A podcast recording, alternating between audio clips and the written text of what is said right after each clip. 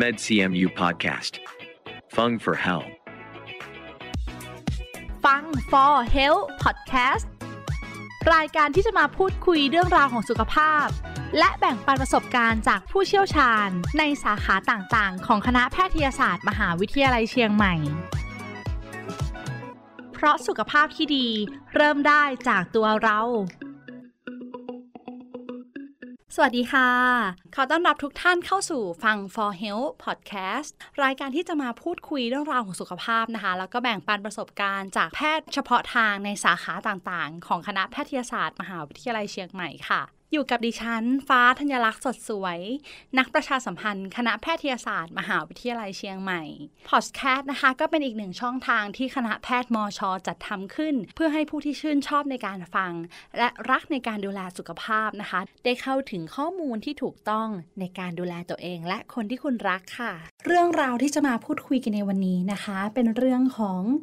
การปลูกถ่ายอวัยวะค่ะ ถึงแม้ว่าเรื่องนี้นะคะจะไม่ใช่เรื่องใหม่สำหรับสังคมไทย แต่การรับรู้เรื่องของการบริจาคอวัยวะ ก็ยังไม่กว้างขวางเท่าไหร่ค่ะ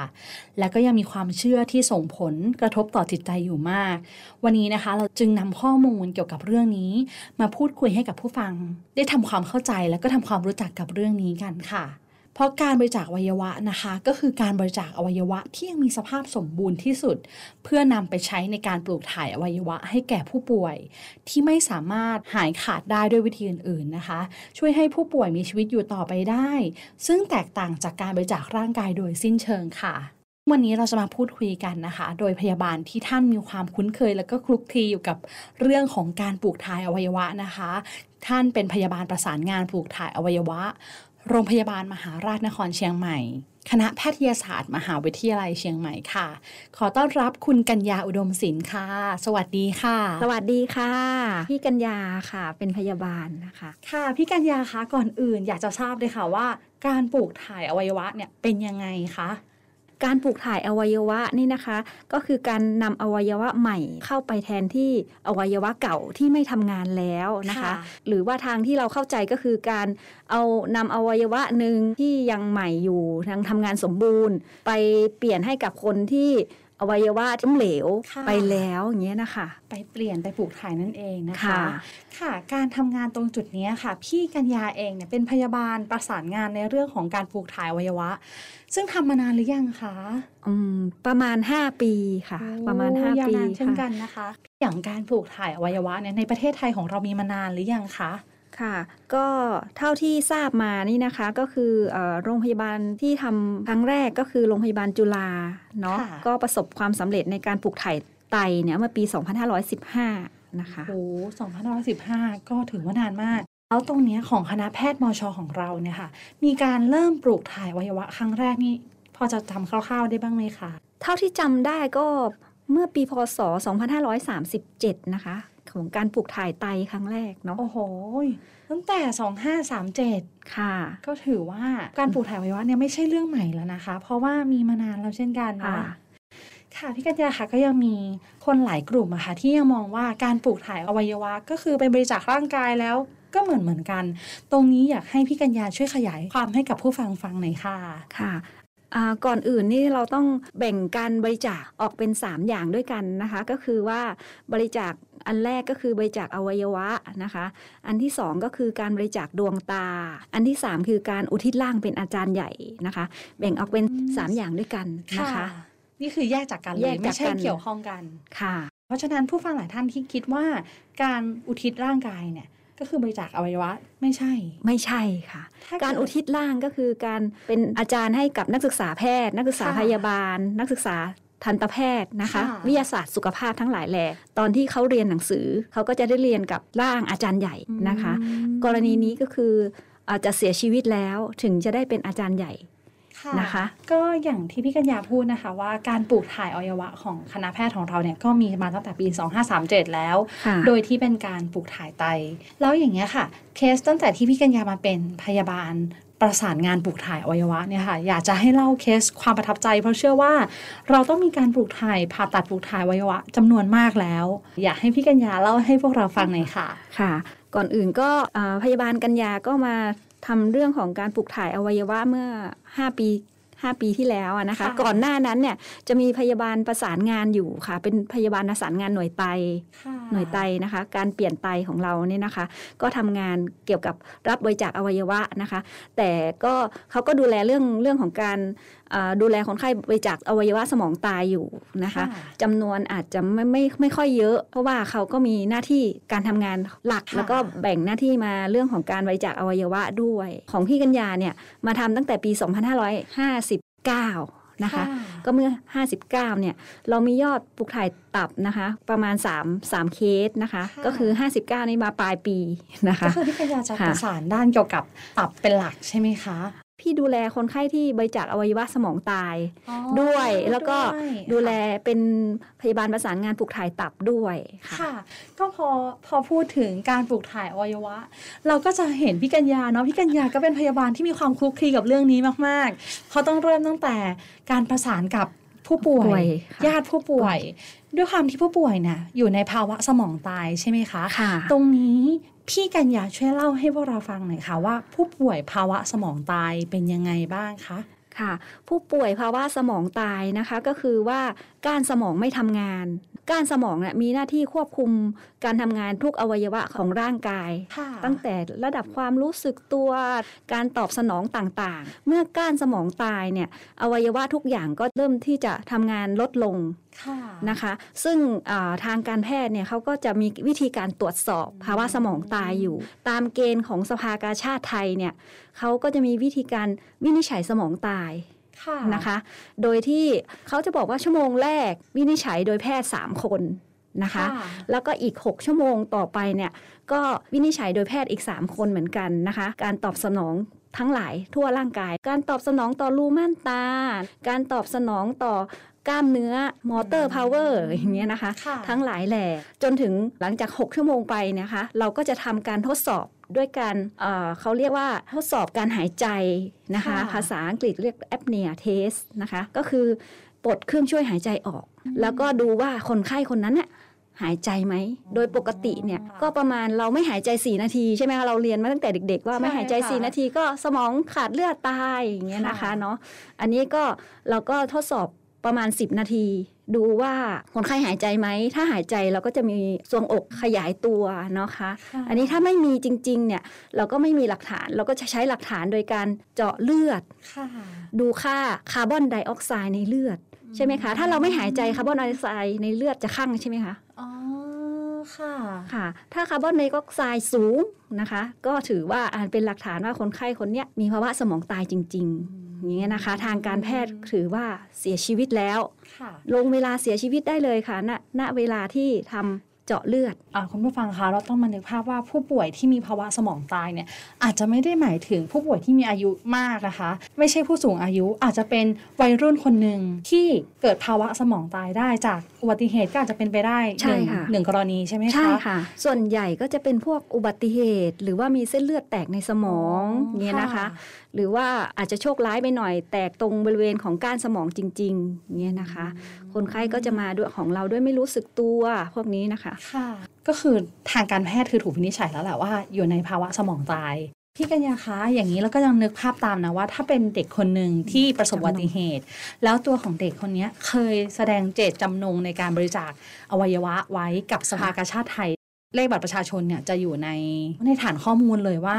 บุคคลนี้เป็นผู้ที่บริจาคอวัยวะแสดให้งกับสควาภามกาชาติไทย เจตจำนงว่าจะบริจาคอวัยวะให้กับสภากาชาติไทยนะคะค่ะจากนั้นพยาบาลประสานประสานงานนะค่ะคะประสานงานเรื่องปลูกถ่ายว่าอวัยวะทราบแล้วค่ะก็ต้องเข้าไปพบกับกับญาติอะนะคะตรงนี้อยากจะให้เล่าให้เราฟังหน่อยค่ะค่ะก็ถ้าหากว่าเกิดกรณีอย่างนี้นะคะ มีน้องคนหนึ่งประสบอุบัติเหตุ แล้วก็เขาก็ได้เจ็ด จำนงว่าจะบริจาคอวัยวะให้กับสภากาชาติไทยนะคะอ่าอย่างแรกเราก็ต้องไปประสานงานกับญาตินะคะ ซึ่งตัวคนของน้องเองเขาจะไม่รู้เรื่องละค่ะ วาระนั้นนะคะ เราก็ต้องไปคุยกับญาติเขานะคะ ว่าน้องเนี่ยได้เจตจำนงในการบริจาคอวัยวะนะคะ ให้ญาติเซ็นยินยอมบริจาคอวัยวะนะคะ เป็นลายลักษณ์อักษร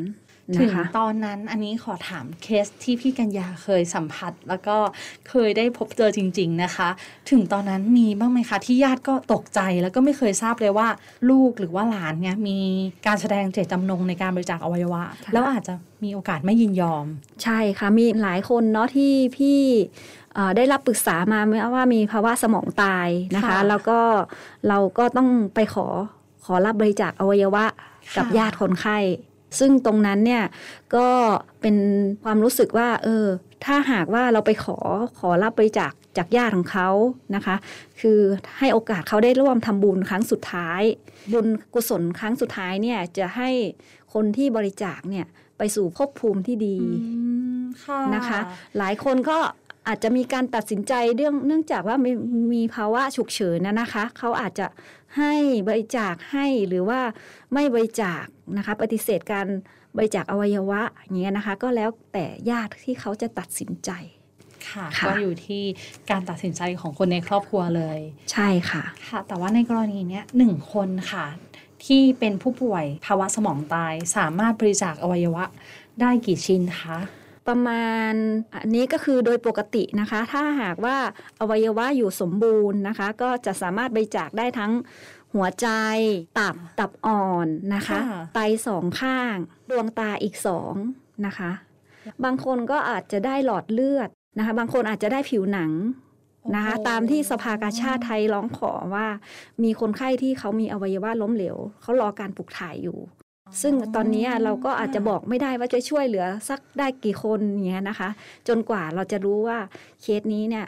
สามารถที่จะบริจาคได้อ๋อแล้วเราอะไรก็ต้องบ้างดูในเรื่องของความเข้ากันได้ด้วยใช่ค่ะไหมคะค่ะเคยเห็นในโฆษณาหรือตามโทรทัศน์นะคะ ที่เราอาจจะฟังบันผ่านๆค่ะว่ามีอีกหลายคนที่กำลังรอคอยอวัยวะอยู่ แล้ว สำหรับผู้ป่วยสมองตายเนี่ยที่ได้แสดงเจตจำนงในการบริจาคอวัยวะเนี่ยได้เป็นคนที่เหมือนชุบชีวิตใหม่เลย อวัยวะของบุคคลนั้นเมื่อมาอยู่ในร่างกายของผู้ป่วยท่านหนึ่งที่ได้รับการรักษาเนี่ยเขาบอกว่าสามารถมีชีวิตที่ยืนยาวได้อีก ใช่ค่ะ คือคนที่ได้รับการบริจาคอวัยวะมานะคะค่ะเขา ก็จะมีชีวิตที่ยืนยาวขึ้น ก็ครอบครัวเขาก็จะไม่ไม่ลำบากที่จะเอาคนไข้มาโรงพยาบาล หรือมาฟอกไตทุก 3 วันอย่างเงี้ยนะคะ เขาก็กลับไปทำงานได้นะคะค่ะก็เป็นบางคนอาจจะเป็นเสาหลักให้ครอบครัวได้ค่ะอย่างนี้ยนะคะ หนึ่งคนที่ให้นะคะ หลายคนรับแล้วก็ญาติของเขาที่ต้องแบบเอ่อได้ผลกระทบคือได้บุญกุศลเขาก็ไม่ต้องมาอ่ารับมีส่งใช่เหมือนเป็นอย่างต้องเข้าใจนะคะ ผู้ฟังลองนึกภาพตามว่าผู้ป่วยหนึ่งท่านที่อาจจะมาฟอกไตเนี่ยการฟอกไตเนี่ยเดินทางมาโรงพยาบาลบ่อยๆสามวัน ก็ต้องมาทีหนึ่งคือมาเป็นระยะยาวนะคะ แล้วก็คนที่จะมาส่งเนี่ยก็ต้องเป็นคนในครอบครัว ก็อาจจะทำให้เกิดภาระในครอบครัวขึ้น แต่เมื่อวันหนึ่งเนี่ยบุคคลนี้ได้รับการบริจาคอวัยวะก็คือไตมา สามารถทำให้เขาเนี่ยได้ใช้ชีวิต ที่แทบจะกลับมาเหมือนคนปกติเลย ก็คือไม่ต้องมาฟอกไตที่โรงพยาบาลแล้วค่ะ แต่ก็ต้องมีการตรวจประจำปีหรือว่าพบคุณหมอใช่ค่ะ ตามเคสนั้น โอ้โห เป็นภาพที่เรามาลองคิดนะคะว่า เอ๊ะเทคโนโลยีด้านการแพทย์อะไรเงี้ยก็สมัยใหม่ขึ้น แต่ก็ยังไม่มีอะไรนะคะที่ทดแทนในตัวคนได้ค่ะ ก็ก็เข้าสู่ประเด็นเรื่องของ เราก็ยังขาดการบริจาค อวัยวะอยู่ ในข้อมูลของปี 2563 เนี่ย มีผู้ลงรอรับบริจาคอวัยวะอยู่ที่ 5,000 กว่ารายค่ะนะคะ ของจากสภากาชาติไทยนี่นะคะ แล้วก็มีผู้บริจาคอวัยวะอยู่ที่ 311 ราย ซึ่งคนรอเนี่ยเยอะมาก แต่คนบริจาคได้จริงๆนี่ก็คือน้อยนะคะอาจจะลงไว้ 300 กว่าลายแต่ใช่ค่ะอันนี้300 ไม่ใช่ทุกเคสที่จะสามารถบริจาคได้เช่นกันใช่ไหมคะ ใช่ค่ะ คือจำนวนจำนวนผู้บริจาคสมองตาย เนี่ยมีประมาณ 300 กว่าราย แต่ว่ามีคนที่ประสบอุบัติเหตุ หรือว่าคนที่เสียชีวิตด้วยอ่าสมองตายนี่ก็ค่อนข้างเยอะนะเพราะบ้านเราก็มีอุบัติเหตุจราจรกันค่อนข้างเยอะ แต่ก็คือเนื่องจากว่าอาจจะเป็นวัฒนธรรมนะคะ ค่ะค่านิยมนะคะหรือว่าอ่า ญาติอาจจะไม่รู้เรื่องของการปลูกถ่ายอวัยวะนะคะก็เข้าถึงข้อมูลได้ค่อนข้างที่อาจจะน้อยนะคะ การรณรงค์หรือว่าการประชาสัมพันธ์ในเรื่องของการบริจาคอวัยวะก็ยังยังยังไม่ถึงไม่แพร่หลาย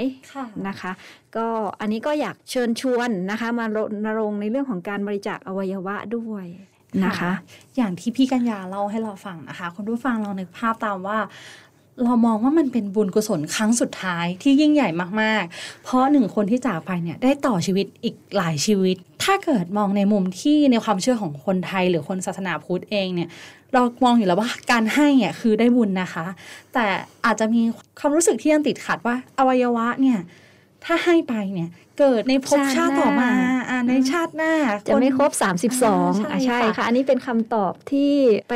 เนื่องจากเป็นพยาบาลไปขอเจรจาบริจาคอวัยวะ ก็จะได้คำตอบอย่างนี้เยอะอยู่นะคะ ก็คือว่ากลัวชาติหน้าไม่ครบ 32อืมนะคะ ซึ่งอันนี้เนี่ยก็คงเปลี่ยนค่านิยมหรือว่าความเชื่อได้ได้ค่อนข้างยาก แต่ก็จะบอกตามหลักพระพุทธศาสนาจริง ๆ นี่นะคะ ทุกคนก็ เกิดแล้วก็แก่แล้วก็เจ็บแล้วก็ตาย ตายก็คือการสูญสิ้นสลายไปของมวล แล้วเกิดพบหน้าก็จะมีอวัยวะใหม่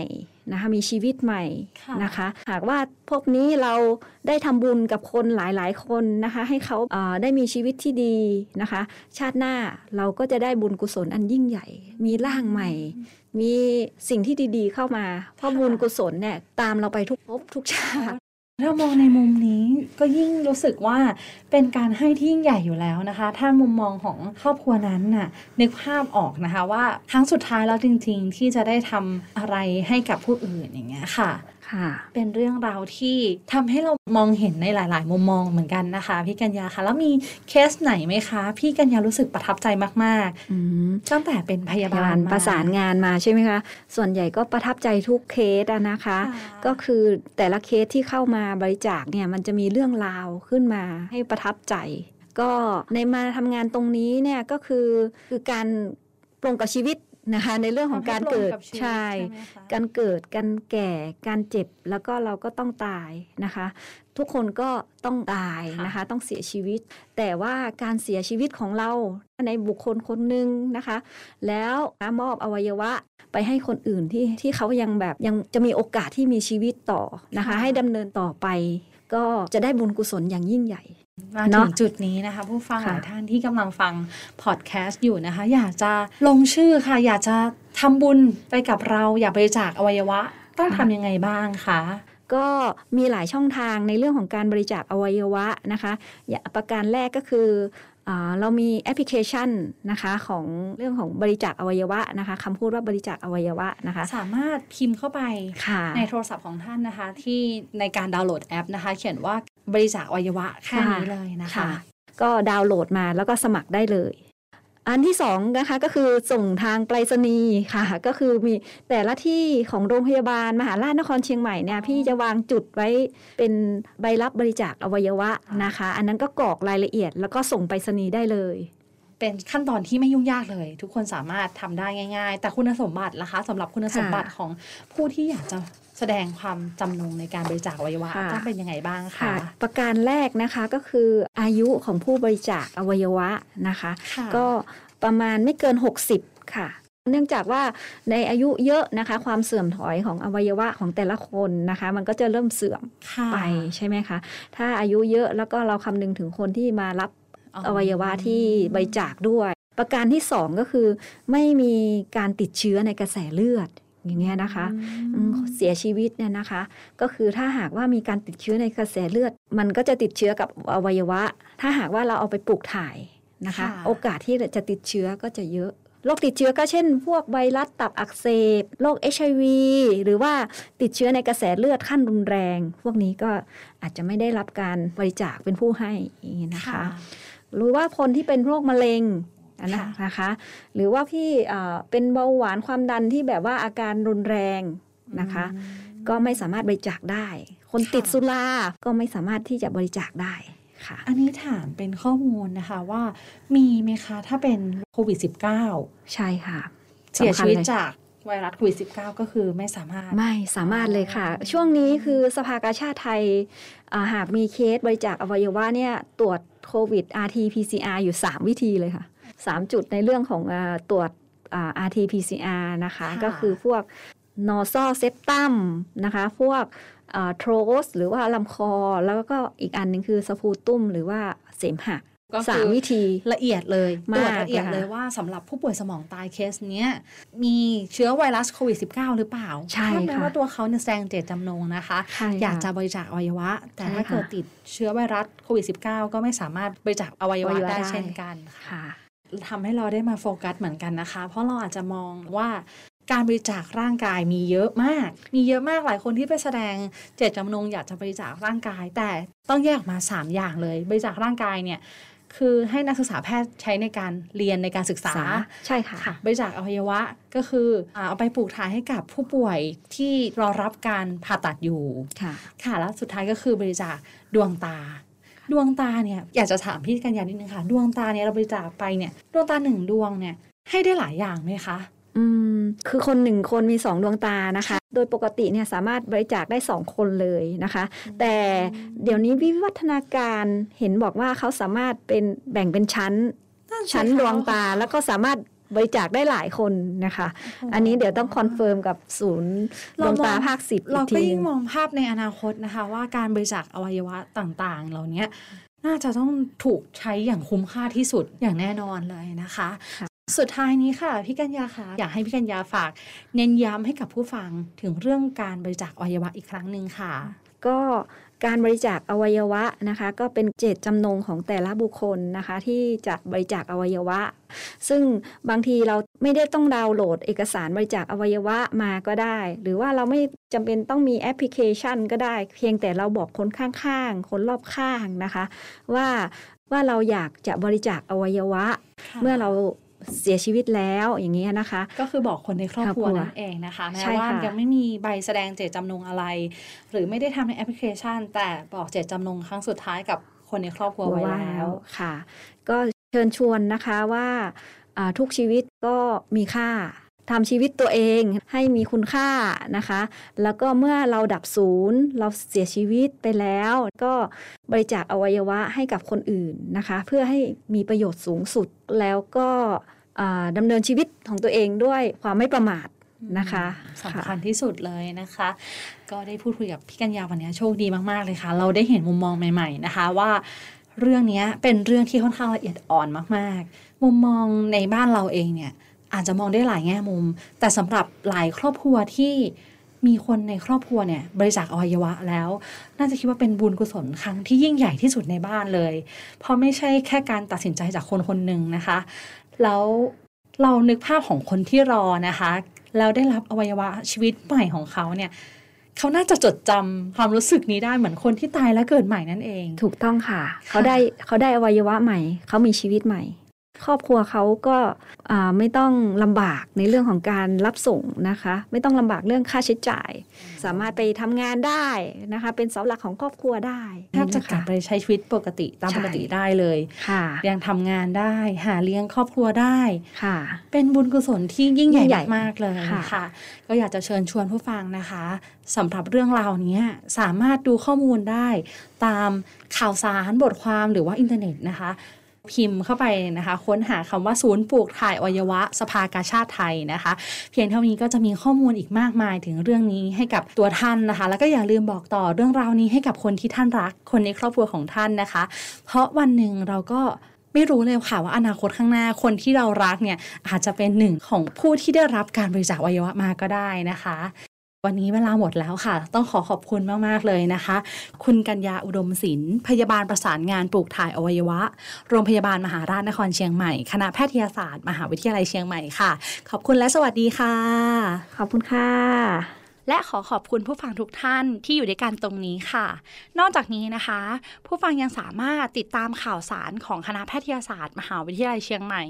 ได้อีกหลากหลายช่องทางค่ะ ไม่ว่าจะเป็นบนเว็บไซต์ Facebook YouTube Twitter Telegram Instagram Podcast เพียงพิมพ์คำที่ช่องค้นหาว่า med cmu นะคะ med cmu เพียงเท่านี้ค่ะ ก็จะมีข้อมูลเกี่ยวกับการดูแลสุขภาพอีกมากมายเลยค่ะสำหรับวันนี้นะคะ ต้องลาทุกท่านไปก่อน ครั้งหน้าจะเป็นเรื่องอะไร อย่าลืมติดตามกันต่อนะคะ สวัสดีค่ะ MedCMU Podcast.